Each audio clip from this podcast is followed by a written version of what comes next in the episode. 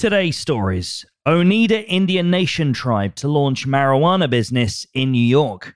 California Governor Newsom legalizes interstate commerce in cannabis.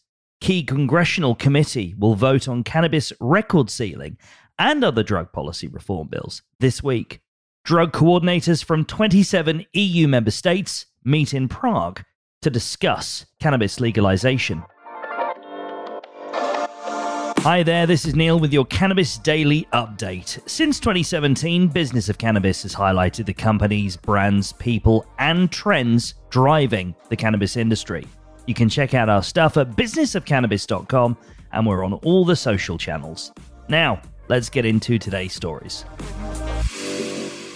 Our first story now, and the Oneida Indian Nation is the latest Native American tribe to join the cannabis industry in Verona, New York the tribe is planning a 50,000 square foot marijuana cultivation and processing facility on tribal lands, as well as retail stores scheduled to open sometime in 2023, according to MJ Biz Daily.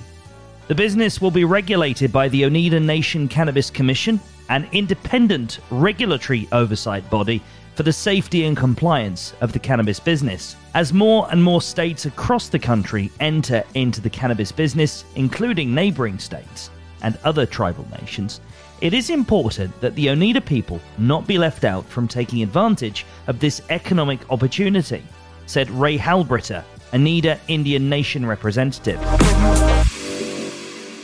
Our second story now. California's world class cannabis farmers could legally sell their crop to patients and connoisseurs in other states thanks to a new bill signed by Governor Gavin Newsom, according to Leafly. Senate Bill 1326 adds a new chapter to the Business and Professions Code that gives the state governor new powers to sign cannabis trade agreements with other legal cannabis states. However, the changes won't take effect unless federal law or policy changes. SB 1326 provides a relief valve for the oversupply of cannabis, an opportunity to grow California's brand and market share, support job creation, and give the state a competitive advantage as federal policy develops, says the bill's author. Our third story. A key House committee will meet on Wednesday to vote on a series of criminal justice reform bills, according to reports in Marijuana Moment.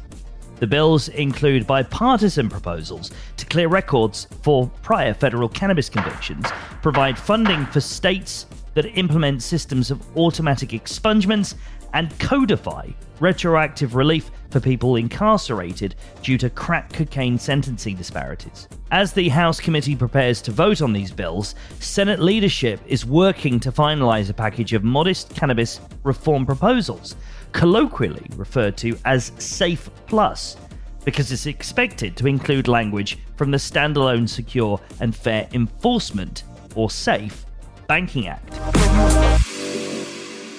Before we get into our final story, have you followed this show in your favourite podcast app yet?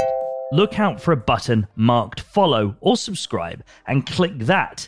That way, you'll never miss a future episode.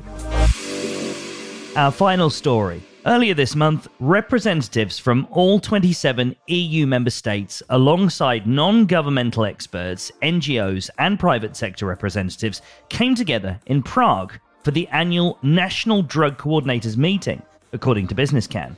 It comes at a crucial moment for both the Czech Republic, Czechia, which will soon consider draft legislation to fully legalize and regulate recreational cannabis, and the rest of the EU, as cannabis liberalization continues to sweep the continent.